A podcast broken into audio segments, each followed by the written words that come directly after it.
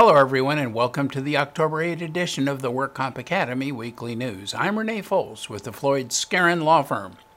Thanks for joining us today. So let's get started with our litigation report. A law firm out of Miami, Florida, has been initiating class action litigation countrywide against insurance carriers on behalf of Medicare Advantage plans. The suits allege that insurance companies, as primary payers, have failed to reimburse the conditional payments made by the Medicare Advantage plans. The firm has met with mixed success as it has worked its way across the country, associating with local law firms in various states. Now, a decision just issued out of the Third Circuit Court of Appeals, where the court found that the trial court erred in certifying the class of Florida Medicare Advantage plans. This case is Ocean Harbor Casualty Insurance versus Claims. The plaintiff argued that Ocean Harbor Casualty Insurance was responsible as a primary plan due to the entry of no fault insurance contracts under Florida's no fault statutes. This would involve a series of mini trials which would need to be assessed on a case by case basis, and accordingly, class certification was not appropriate. There were also a few interesting discussions in this decision which primary plans should take away. Medicare Advantage plans recovery rights are not automatic. Demonstrated responsibility must be demonstrated under the state's no fault laws and the actual no fault policy and must be proven on a case by case basis. What is also interesting is a discussion of whether Ocean Harbor failed to exhaust administrative remedies. This decision reinforces the current conundrum facing primary plans and Medicare Advantage plans' private cause of action double damages litigation. Medicare Advantage plans desire the benefits of acting like traditional Medicare in seeking the ability to sue and recover double damages for unreimbursed conditional payments. But they cannot have the benefits of acting like Medicare without carrying the burdens and proving due process to primary plans. Medicare Advantage plans need to afford primary plans with a formal appeal process if they want to act like Medicare. The Court of Appeal ruled that an employer has only 30 days to appeal the Division of Occupational Safety and Health citation. Here's what happened in the unpublished case of ROM Construction versus the Occupational Safety and Health Appeals Board. An inspector from the Division of Occupational Safety and Health inspected a job site in Oakland where ROM Construction served as general building contractor. Following this inspection, the department cited ROM as a controlling employer for a safety violation. ROM contested this citation before an administrative law judge.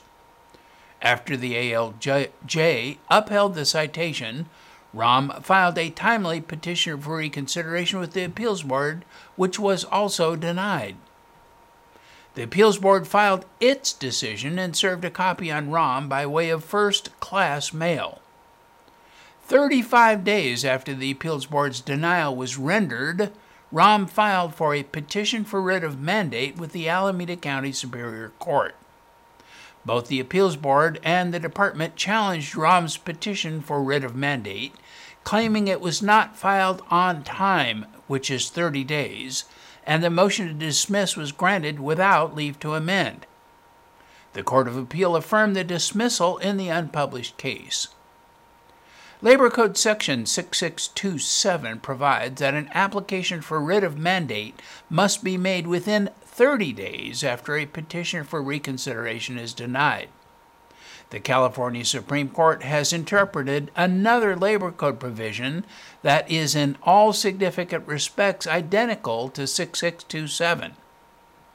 In the 1992 Supreme Court case of Camper versus the WCAB, the High Court was asked to interpret Labor Code Section 5950, which is the statute governing the time limits to file a petition for review of a workers' compensation appeals board decision before the Supreme Court or an appellate court. It concluded that the filing of the appeals board decision is what triggers the running of the limitations period. There is no reference in this statute to service. Hence, the operative trigger of the time period set forth in Section 5950 is the filing of the order, not service. And now our crime report. The Orange County District Attorney recently formed the Sober Living Home Investigation and Prosecution Task Force to stop large scale insurance fraud. Orange County has become known as the Rehab Riviera, with many addicts coming to the region from out of state, and sober living homes have quickly proliferated. And his efforts seem to be paying off. The task force just charged 11 defendants in a multi million dollar large scale insurance fraud scheme.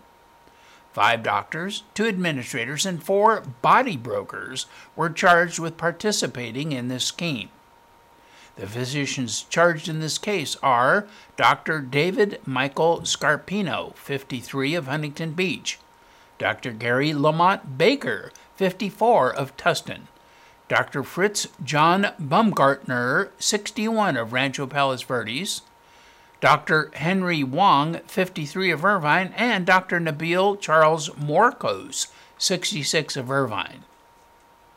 Thuy Rux, 78 years old of Mission Viejo, was the owner of Sober Life USA at 10900 Warner Avenue in Fountain Valley and was also charged.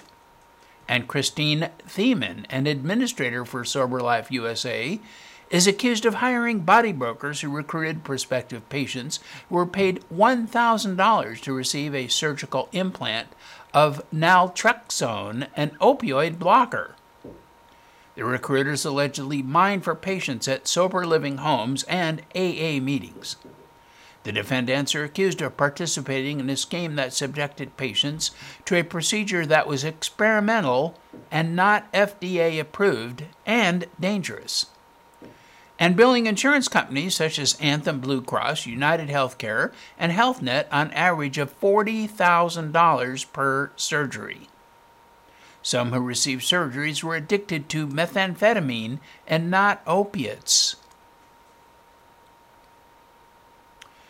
Sam Sarkis Solakian operated diagnostic imaging facilities throughout California, including in Richmond, Hayward, San Jose, Garden Grove, Anaheim, Burbank, and San Diego. His companies allegedly included Vital Imaging, San Diego MRI Institute, Global Holdings LLC, Empire Radiology LLC, Access Integrated Healthcare LLC, Access Imaging LLC, Paramount Management Services LLC, and Capital Edge Holdings LLC. Solakian was indicted by a federal grand jury, which was unsealed on September 27. The indictment alleges that Solakian intentionally conspired with Dr. Stephen Rigler Fermin Iglesias, Providence Medex Solutions, Carlos Arguello, Alexander Martinez, and others to commit honest services mail fraud. Prosecutors allege that the defendants paid compensation to physicians to refer workers' compensation patients to Solakian's companies for MRI and other services. And they allege that he entered into various sham agreements, such as contracts for marketing, administrative services, and scheduling, when in reality the money paid by defendants amounted to volume based per scan bribes and kickbacks. Over the course of their scheme, he allegedly paid Iglesias and Arguello through their company Medex over $8.8 million to obtain MRI referrals from physicians compensated by Iglesias and Arguello. The defendants then allegedly submitted over $284 million in claims for ancillary medical services procured through the payment of these bribes and kickbacks. The Labor Commissioner's Office has cited three restaurants in Southern California for more than $1 million for wage theft violations owed to 22 workers. Most of the workers were paid less than $5 an hour and regularly worked more than 10 hours a day with no meal or rest breaks. The three restaurants were Sam Lung Cafe in North Hollywood, Orchid Thai Cuisine in Arcadia, and Orchid Thai in Baldwin Park. The Labor Commissioner's Office launched the investigation at Sam Manlung Cafe and determined that the owners paid workers a flat rate of $50 for a 10 to 11 and a half hour shift each day with no meal or rest breaks. And the Labor Commissioner's Office launched an investigation last July into Orchid Thai and Orchid Thai Cuisine and discovered that both of those restaurants paid their workers a flat rate of 45 to $50 a day for shifts of up to 10 hours. They also ordered workers to prepare for the day and clean up afterwards off the clock and did not pay them split shift premiums as required by law.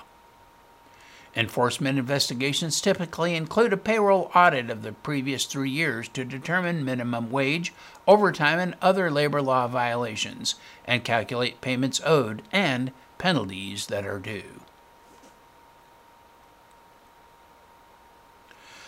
AmerisourceBergen Corporation, one of the nation's, nation's largest wholesale drug companies, and some of its subsidiaries entered into a settlement agreement and agreed to pay $625 million to resolve claims and civil liability under the False Claims Act.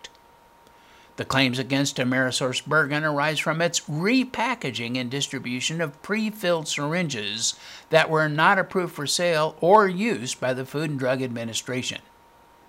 The term overfill is a frequently used term in the pharmaceutical industry, generally meaning the amount of extra drug above and beyond the labeled dose that is contained in an FDA approved vial of drug. The reason manufacturers put overfill in each vial of drug is to ensure that the healthcare provider administering the drug will be able to extract the full labeled dose from the vial to give to the patient. AmerisourceBergen admitted that its subsidiaries shipped millions of pre filled syringes to oncology, oncology practices after the drug product was extracted and repackaged into syringes in order to harvest the overfill. Thus, the company was able to create more doses than it bought from the original vial manufacturers. The profit from the overfill harvesting program was at least $99.6 million. The scheme also enabled AmerisourceBergen to increase its market share by offering various product discounts, which it leveraged to obtain new customers and to keep existing customers who purchased its entire portfolio of oncology drugs. The civil settlement brings to $885 million the total penalties that AmerisourceBergen has paid to resolve liability resulting from its program. The settlement also resolves allegations that the company gave kickbacks to physicians to induce them to purchase drugs through the pre filled syringe program. The alleged kickbacks were in the form of general pharmacy credits provided to the customer. The four whistleblowers will share $99 million from the settlement. And in regulatory news, the DWC has posted proposed amendments to the pharmaceutical fee schedule to resolve to, uh, fee schedule to its online forum where members of the public may review and comment on the new proposal. The fee schedule for pharmaceuticals is based primarily upon the Medi-Cal pharmacy payment system. Medi-Cal is now implementing a revised payment methodology approved by the Centers for Medicare and Medicaid Services. Background information on the Medi-Cal changes can be reviewed on the Department of Health Care Services Pharmacy Reimbursement Project webpage. Although the Medi-Cal pharmacy fee schedule changes apply retroactively to April 1, 2017, the workers' compensation fee schedule changes will not be retroactive. The draft regulations propose that the new methodology become effective for pharmaceuticals dispensed after January 1, 2019.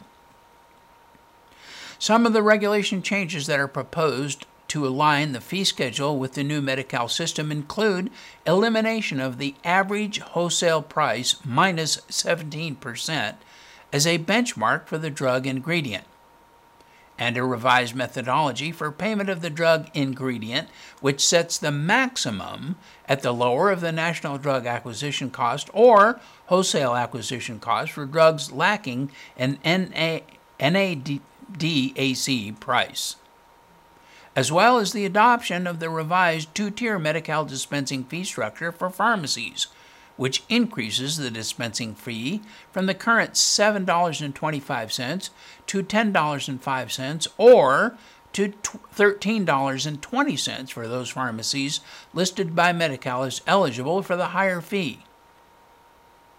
And there will be new rules addressing fees for compounded drugs and repackaged drugs. And the DWC has now added new chapters to the MTUS. The Division of Workers' Compensation has posted an order adopting the regulations to update the evidence based treatment guidelines of the MTUS schedule. The adoption follows a public hearing on the proposed adoption, which occurred last July. The updates incorporate by reference the American College of Occupational and Environmental Medical Environmental Medicine, that's ACOEM's, most recent treatment guidelines to the general approaches and special topics sections of the MTUS. The ACOEM guidelines that are incorporated by reference into the MTUS are the Traumatic Brain Injury Guideline, November 15, 2017, Prevention Guideline, May 1, 2011, General Approach to Initial Assessment and Documentation, July 25, 2016, and the Cornerstones of Disability Prevention and Management, May 1, 2011 version. The DWC Executive Medical Director, Dr. Raymond Meister, said that the DWC has incorporated the most recent guidelines to ensure that the MTUS contain the most recent state of the art current evidence based recommendations. The United States Senate accomplished a rare feat passing a bipartisan bill, H.R. 6, with a vote of 98 to 1 following a prior vote in the House of Representatives of 393 to 8. This legislation adds multiple resources to the opioid epidemic tools as well as restrictions intended to aid in the fight against the spread of the epidemic. The bill is a combination of dozens of smaller proposals sponsored by hundreds of lawmakers. Here are some of the 41 key components of the opioid package, H.R. 6. The law authorizes law enforcement programs through the Office of the National Drug Control Policy, such as programs at, as the High Intensity Drug Trafficking Area Programs, Drug Courts, COPS Anti Meth Program, and COPS Anti Heroin Task Force Program. It expands first responder training authorized through the Comprehensive Addiction and Recovery Act to include training on safety around fentanyl and other synthetic and dangerous substances. The new law improves coordination between public health laboratories and laboratories operated by law enforcement to improve detection of fentanyl and other synthetic opioids, and improves federal agencies' ability to detect these synthetic opioids and other substances from entering the United States through the mail. Another provision makes it illegal to pay for or receive kickbacks in return for referring a patient to recovery homes or clinical treatment facilities. And it expands medical education and training resources for healthcare providers to better address addiction, pain, and the opioid crisis. And it improves emergency departments' ability to effectively screen, treat, and connect substance use disorder patients with care.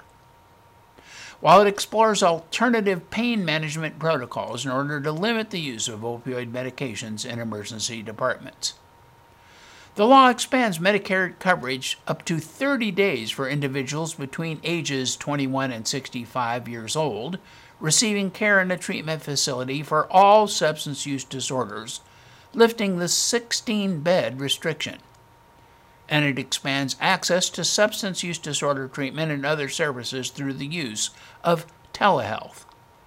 These are just a few of the many provisions of H.R. 6. And in medical news, a research team published the results in the Annals of the Rheumatic Diseases, claiming they have developed a novel therapeutic treatment that has the potential to stop knee and spine osteoarthritis in its tracks. Osteoarthritis is the most common form of arthritis and is characterized by a breakdown of the protective cartilage found in the body's spine, hand, knee, and hip joints. Current treatments for osteoarthritis address the symptoms, such as pain, but are unable to stop the progression of the disease. However, the new blocker has the ability to prevent further joint destruction in both knee and spine. The research team zeroed in on a biomarker or molecule which is believed to also cause the inflammation, cartilage destruction, and collagen depletion. Using the newly developed blocker, the team was able to stop destruction and protect the cartilage. The technology is in its infancy, but the research has now taken a big step forward. If researchers are able to develop a safe and effective injection for patients, this discovery could be a game changer. The next steps for the research team include commencement of safety studies, determining proper dosage, and developing a method for injecting the blocker directly into the knee and spine joints. And that is all of our news and events this week. Please check our website daily for news updates, past editions of our news, and much, much more. And remember, you can subscribe to our weekly news podcasts and special reports using your iPhone, iPad, or Android device by searching for the Work WorkComp Academy with your podcast software. And we also publish a daily flash briefing on the Amazon Alexa Echo platform. Search for Workers' Compensation News on the Amazon website. Again, I'm Renee Fols with Floyd Skeren, Manukian, Langevin. Thanks for joining us today, and please drop by again next week for more news.